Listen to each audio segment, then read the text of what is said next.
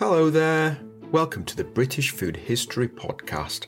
I am Dr. Neil Buttery, and it's the final episode of season two already. It's really whizzed by, hasn't it? Today, we will complete my little eel trilogy by looking at eel conservation, its status as a critically endangered animal, and some of the things that's happened to it in its more recent history. Today, I talked to Andrew Kerr, chairman of the Sustainable Eel Group, or SEG, a Europe wide and conservation and science led organisation working with partner bodies and individuals to accelerate the eel's recovery. The SEG website states that key to this is the collaboration and equal representation of the scientific, conservation, and commercial sectors. The SEG initiates and supports scientific research, conservation projects, and organises stakeholders' commitment. Additionally, it provides a standard for a responsible eel sector with traceability from source to market. His passion for eel developed by living near the River Severn, where he heard in his youth the stories of superabundance, and then in later life of their decline, and now their listing as a critically endangered species. I met up with Andrew Kerr in Gloucestershire in April 2021 during the elver migration up the River Severn. The pops and crackles, by the way, you can hear in the background are from the roaring fire that I was sat close to because it was so cold. We talked about the elver rewilding program, how the SEG helps adult eels swim back to their spawning grounds, the terrible spate of elver trafficking that really threatened the eel's population, as well as the problems Brexit has thrown up. But I started off by asking Andrew about the ecological problems we humans have doled out to these fish we have blocked its natural pathway to migrate, mm-hmm. and then we've taken away from it the habitat where it likes to change from being a seawater fish to a freshwater fish. Sure. That metamorphosis happens in wetlands. That's the best habitat. So we've smashed their natural world. No, no, we wanted the water for farming. We wanted the water for drinking. We wanted the water for waste. we we were greedy for water and, and we've really engineered the landscape beyond our comprehension because what we see we think is reality is is how it should be. But just go back yeah. and find an un uh, engineered landscape. It's almost un- incomprehensible. Mm-hmm, mm-hmm. and of course the other thing is the early generations of technology were wood and wood and water it rots eels can wriggle around and through. Sure, yes. Um, so it, you know, the, the technology of cement and steel doors, which is what these barriers are made of, um, just too efficient. But they are on the IUCN critically endangered red list. So how is it possible for me to go out fishing and it for it to be completely legal and above board and uh, not immoral? Absolutely. Um, you know that's a dilemma that uh, I've been there myself when I first really engaged with eel. I think you have to look at the IUCN criteria. There are five criteria that they judge against, and um, the eel only m- meets one of the five criteria, and that's for oh, the rate of decline.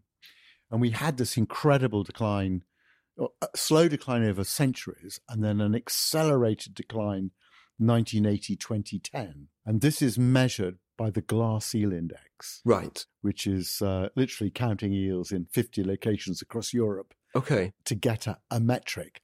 And it was that steep decline, 15% a year for 30 years, that led to the critically endangered listing. Right, because I saw banded around like statistics like 95% or 98%, I think I read yeah, at one I've point. Read, I've read 99. Right, okay. 99.5. right. No, its population is, is 10% ish of what it was. Mm-hmm. The Glass Eel Index is counting the arrival only. That's used as a proxy indicator for the whole stock. So when I talk about populations, I'm talking about the Glass Eel Index. Yes, because I, I remember adult eel population seems to be much more stable. Yep, yeah, right. yeah, it is. Yeah, it's sort of more in the twenty to thirty percent category. I mean, surely most freshwater animals and probably plants have all dipped similarly. Uh, this is really true. Um, uh, WWF Planet Index said the most disrupted, destroyed habitat on the planet. Yeah, it's not your tropical rainforest it's Europe's rivers and wetlands.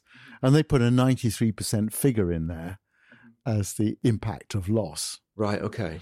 And that matches eel. It's, it really matches eel very Yeah. closely. Yeah. Yeah. From 2011, that same glass eel index that went crash has stopped falling. And in fact, we have now got a few percent rise every year for 10 years. And because it's now 10 years of improvement, I'm saying to you today, just maybe we've turned the corner.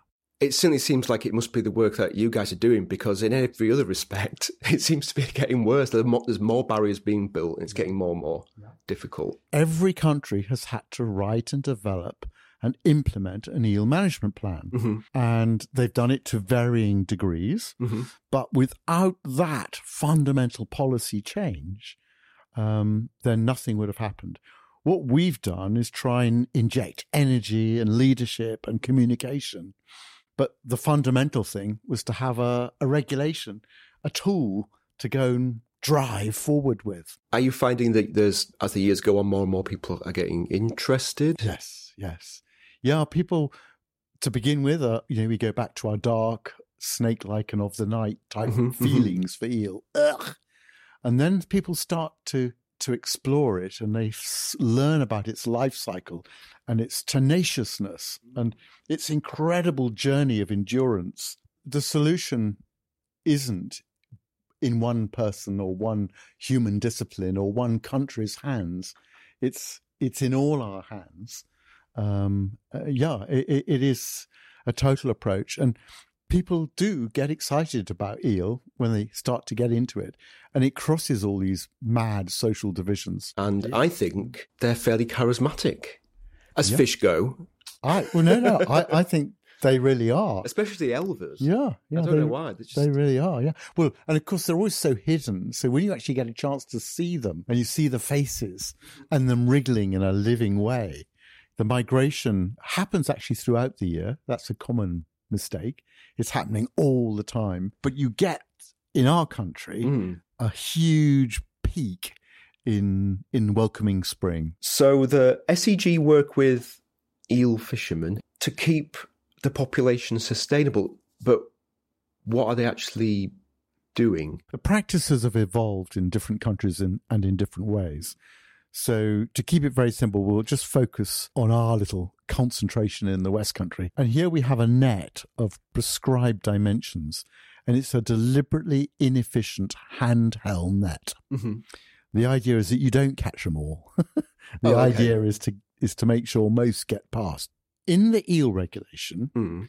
if you are going to allow a glass eel fishery to operate, 60% of what they catch has to be used for restocking, hmm i.e., catching and moving the fish upriver and into habitats where the eels aren't getting to. And then 40% can be used for human consumption. The British fishery, the UK fishery, because of these hand nets, these ancient artisanal method, catch the fish very, very sensitively.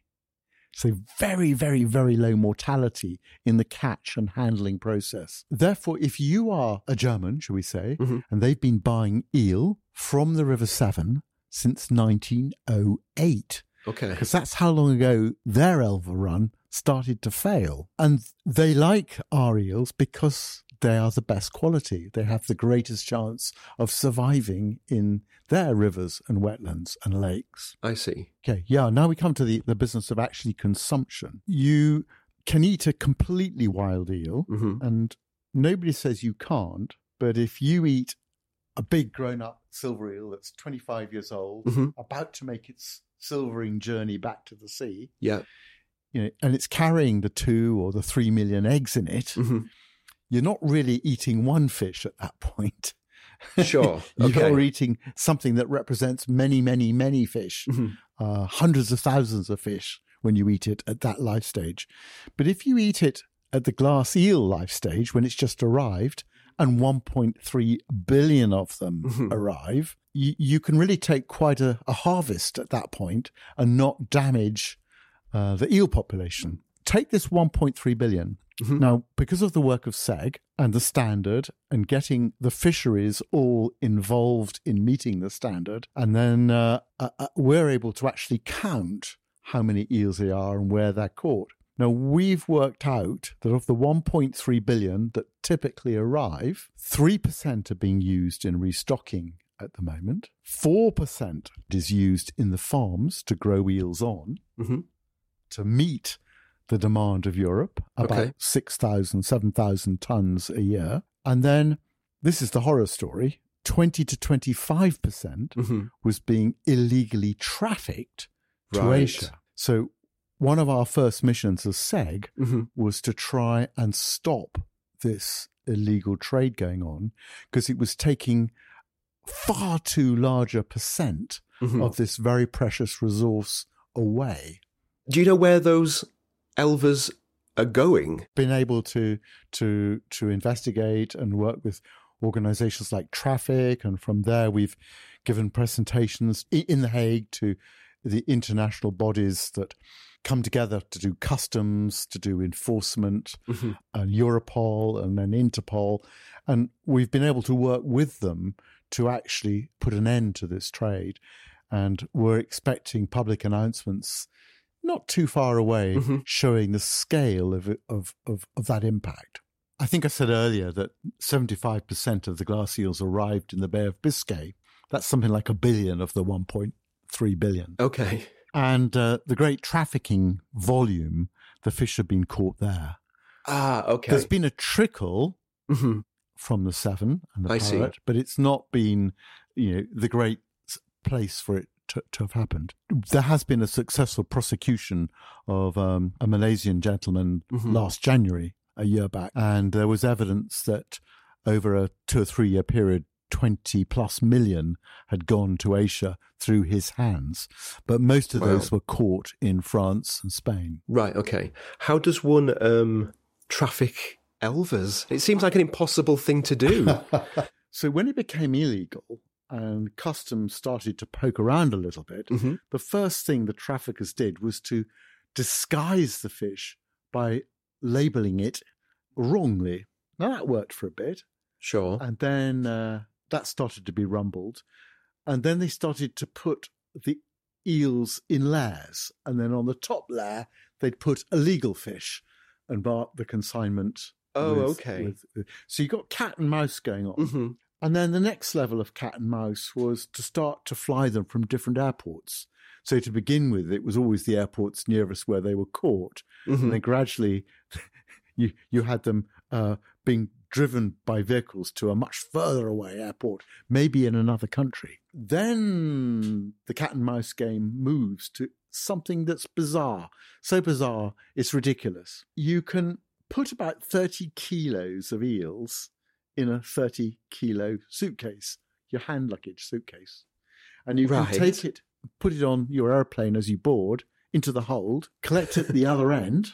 Wow. Uh, 30 kilos of eel is 100,000 glass eels. Now, the fisherman probably got paid, say, 10 pence for. Okay. Landed in Hong Kong, Mhm. each one, probably worth a pound. hmm So that suitcase is now 100,000 pounds landed in Hong Kong. Okay.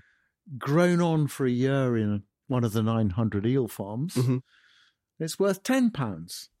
So you've turned 10 pence into 10 pounds That's not a bad return. in a year. Wow. And what happened, and we know, I know from attending wildlife crime conferences, that the same people who do drugs and guns and humans got into eel in a big way because the profits were super great. And then if you, the risks of being caught were pretty minimal. And then even if you were caught, hmm you were pretty pretty safe. And then the eel stations started to, to have to be hidden because they were being raided. So that they would then take out mini industrial units, put them into barns, all sorts of mini eel stations would grow up and they got raided and, and closed down. Then they started to open up eel stations in Eastern Europe hmm and Germany and Switzerland and Italy and Greece. The vehicles would then drive the eels from the riverbank 12, 24 hours. Yeah. They then rest in these secret pop up eel stations, Uh-huh. literally ones you could collapse. Okay. And um, then they'd be put on the plane, and uh, an Asian, often a Chinese person, would pr- purport to be on holiday, but actually they'd come to the pop up eel station, collect their hand luggage, onto the plane. Oh, right, of course, yeah. Just need a tourist visa Yeah. and you're fine. And that was a hundred tons worth. 100 tons. I can't even, it's just unimaginable That's numbers, isn't it? Hundred million fish. Wowzers. So the sales value of that, once grown on, is something in the order of two and a half, three billion. Mm. So hence the biggest wildlife crime on the planet. Hence Europe's own ivory. The idea that Sure. we Yeah, yeah. here in the first world, Yeah, of course. the so-called civilized world. No, no, no. Wildlife crime happens over there. Because I was trying to think of an, an analogy. I was thinking, well, there's kind of bush meat and things like that. Those kind of wildlife crimes, but it's not on a big enough scale. I was trying to think of something. It is ivory, isn't it? yeah. Yeah. Well, okay. I think I need to tell um, a bit of a story now about how it's all evolved. Um, Okay. It's recent stories. The technology of growing an eel on in a farm is is really relatively new. It was sort of perfected and and and got better and better and more efficiently done in the second half of the 20th century, Mm-hmm. and, and very much the last 25 years of it. Because we need the farms, don't we? Because we can't actually breed. Yes. So when we talk about eel farms, we're not raising them from eggs. No, you're absolutely right. We humans are yet to develop a technology of breeding in, in Mhm. captivity. You can do it, but not economically viably. I see. And they've been trying to break this one for decades and can't Okay. find the answer. so you have to grow on a glass eel in a farm. It takes a year or two to, to reach a size to harvest. But if you've grown it on in a farm from the 4% of what's arrived, Mhm. you've got quite a lot of food and not a lot of, uh, and very small environmental impact Mhm. on the species. Mhm. So, you know, we're happy with that sort of level of, of capture.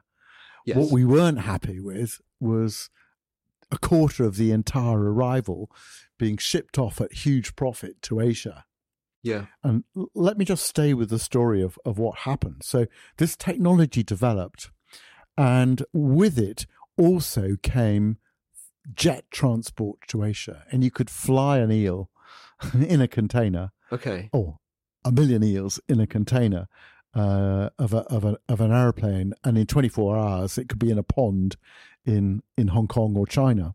And an eel can withstand that as long as you pack it in, in, in, in the correct way Yeah. it can take such a journey. And um, it led to uh, an explosion in scale hmm of eel farming. So by 2015, hmm 85% of the world's eel aquaculture hmm was from 900 farms in the provinces behind Hong Kong. And to feed that hmm 245,000 tons of production, Europe from earlier, six or 7,000 tons a year, Yeah. China, 240,000 tons a year. They had to get glass eels from elsewhere. Their local eel, Japonica, couldn't support that scale. No. No. And they came to Europe and they also came to North America for, Yeah. for the American eel, the Rostrata eel. Um, and they built this, this, this great industry up. And um, that was fine. Queen's Award for export was made in Gloucester Yeah. for, for the trade. It was all legitimate. Um, but then by the time we get to about 2000, eel numbers are starting to wobble and still going up and down, but the, the graph is down, up and down. But yeah, the basic down. trend. Yeah. Yeah. And the eel scientists, um, particularly my colleague Willem Dekker, who created this glass eel index, um, started to really shake, ring the bell. And the bell uh, resulted in the eel regulation. And then with the eel regulation came the second theme of it, which was to list eel Mhm. at CITES, Mhm. the control and trade of endangered species. Doesn't Okay. say no trade unless you list it at the highest category, Uh-huh. but the second category seeks to control trade. Right. So the idea was that you'd stop the trade to Asia Mhm. to save the species. I see. Europe could absorb four percent of the species in Africa. Yeah, aquaculture. it's not the issue. and yes. Yeah. that's that's controlled. hmm Anyway, what happens is the regulation goes through, the CITES two year transition period goes in, and the trade carries on, and nobody's looking for it. And it Okay. just runs on. And um, when we got SEG going and we created the standard, we we knew there was some illegal trade, but we had no sense of the scale of production in Asia. We had no sense of, of, of what was happening. Mhm. And then it gradually dawned on us. And I remember a meeting at the Zoological Society in London in 2015 when we had traffic there. And traffic said, We think 20 tons is going to Asia each year. That's about 70 million fish. And the sector, because SEG is one third commercial, one third science, one third conservation, hmm fell off their chairs. Right. That's more than we're using in our farms. Yeah. Yeah. Yeah. and ever since then, this was this had to be sorted out. This this was just not okay. Uh, the whole reinvention of the sector that's taken all this time hmm was on the basis that that it's controlled and regulated, Mhm. and we don't take more than eel can naturally give us. So um, off we went, and and we trips to, to to Hong Kong and Asia and Philippines and hmm fact finding missions, visits to libraries in Beijing to try and find the data. Uh, yeah, it, it's been a bit of, of, of, of cloak and dagger in all this. Then the enforcement agencies, particularly after our briefing uh, to them in The Hague, started to Mhm. get going, and nothing like success to breed more effort to do more. hmm And so the last four years 16, 17, 18, 19, 20 over 100 people a year have been arrested. Wow. Because when you talk about, uh, you hear about wildlife crime, it's just extremely difficult to pin down anybody. So that's amazing. Amazing, yeah. And, and the longest prison sentences is five years. Okay.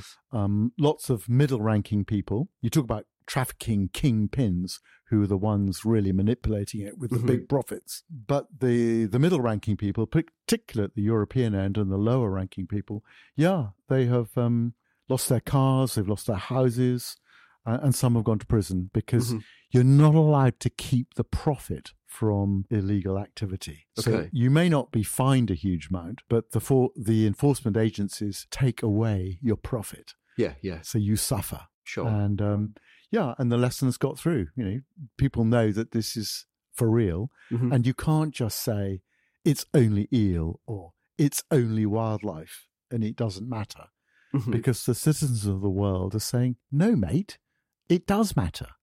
So the eel is a salmon, but backwards. Adult salmon swim up the river to spawn. Adult eels go down, and then they spawn in the sea. So we've heard a lot about giving elvers a helping hand up, but what's SEG doing for the ones swimming down? Because they're going to meet the same barriers and, Yeah. and hydroelectric Yeah. dams and what, Yeah, whatever else. So that must be just as key because there's no point getting the glass eels up if you can't get them as adults back. No, no, this is this is such a shame because you know we want green, sustainable energy. We want food, mm. so we want water on the far, on the farmland to, to create the food. But both those two things, moving water around and creating energy from water, spinning turbine blades are used, Mhm. and you only you know can see that a long, thin eel shape and a turbine blade just don't match. No, no. There are 25,000 hydropower stations, I believe, in Europe. And um, uh, they do an incredible amount of damage right at the point when your silver eel, your big female, is trying to make that return journey.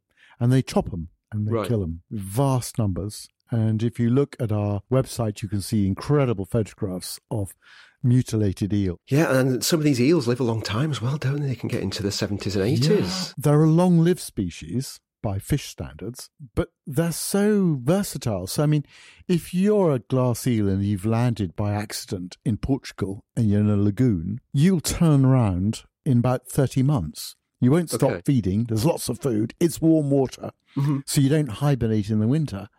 And you guzzle until you're ready to make the return journey. And I think it's 29 months. And they're mostly male because on the coastline, the bigger eels, the females tend to be north and uh, further up the river systems. Now you contrast that with, shall we say, a Swedish female eel. Mm-hmm. And she, she's she's going to be 25, 30, 35, sometimes 40 and 50 years. And, and there's even a claim of 100 years for, for one, but they're okay. long lived. Yeah. And uh, they hibernate all winter. It's too cold. Mm-hmm. Eels don't like cold water. They're a tropical species, and they literally back into a hole and adopt hibernation for seven, eight months. Oh, even. Oh, really? Okay. Yeah. So then they feed the first month just to catch up with the weight they've lost mm-hmm. over the winter. Then they get another couple of months of feeding in, and then it's back to hibernation again. So they really do take a long time to grow. So this means if you're trying to write the eel regulation, mm-hmm. you can't be prescriptive. You had to let countries understand the issue and make their own plans mm-hmm. according to their own geography.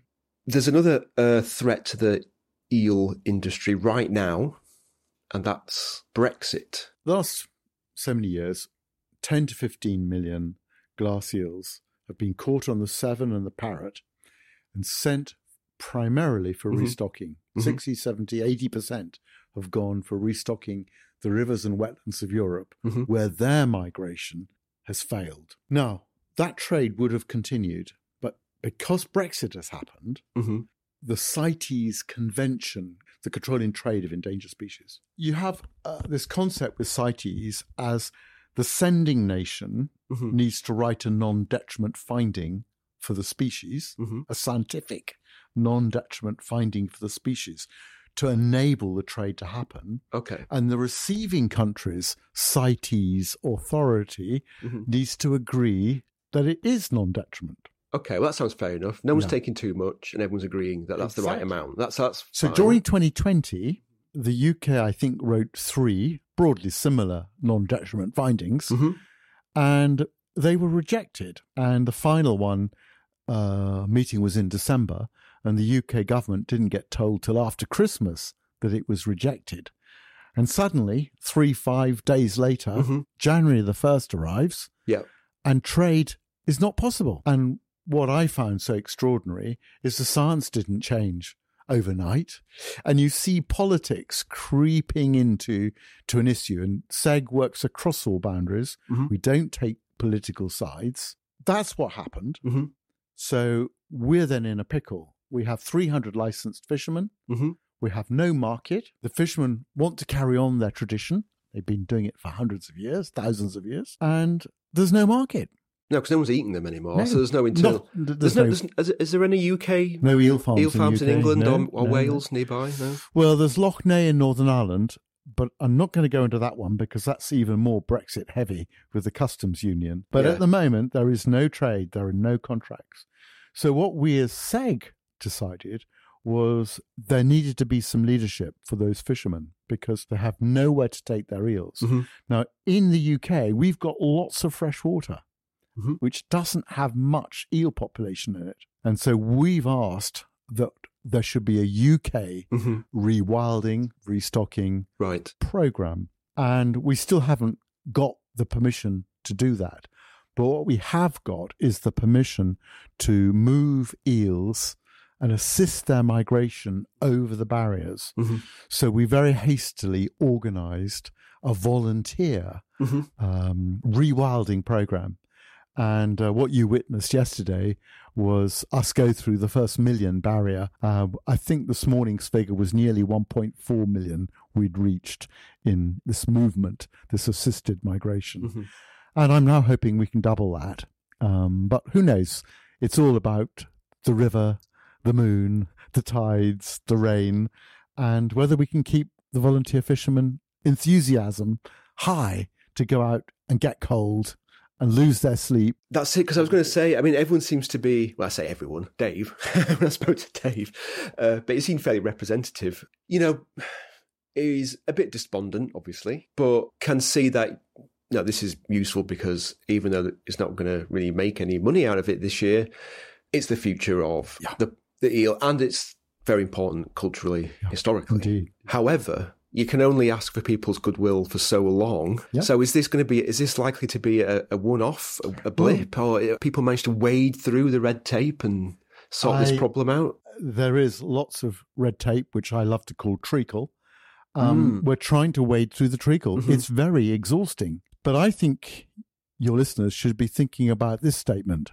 Because that graph is starting to go up, and because of all this collaboration that's producing, bearing fruit, for want of a better word, the elver fisherman in the UK is now more endangered than the elver.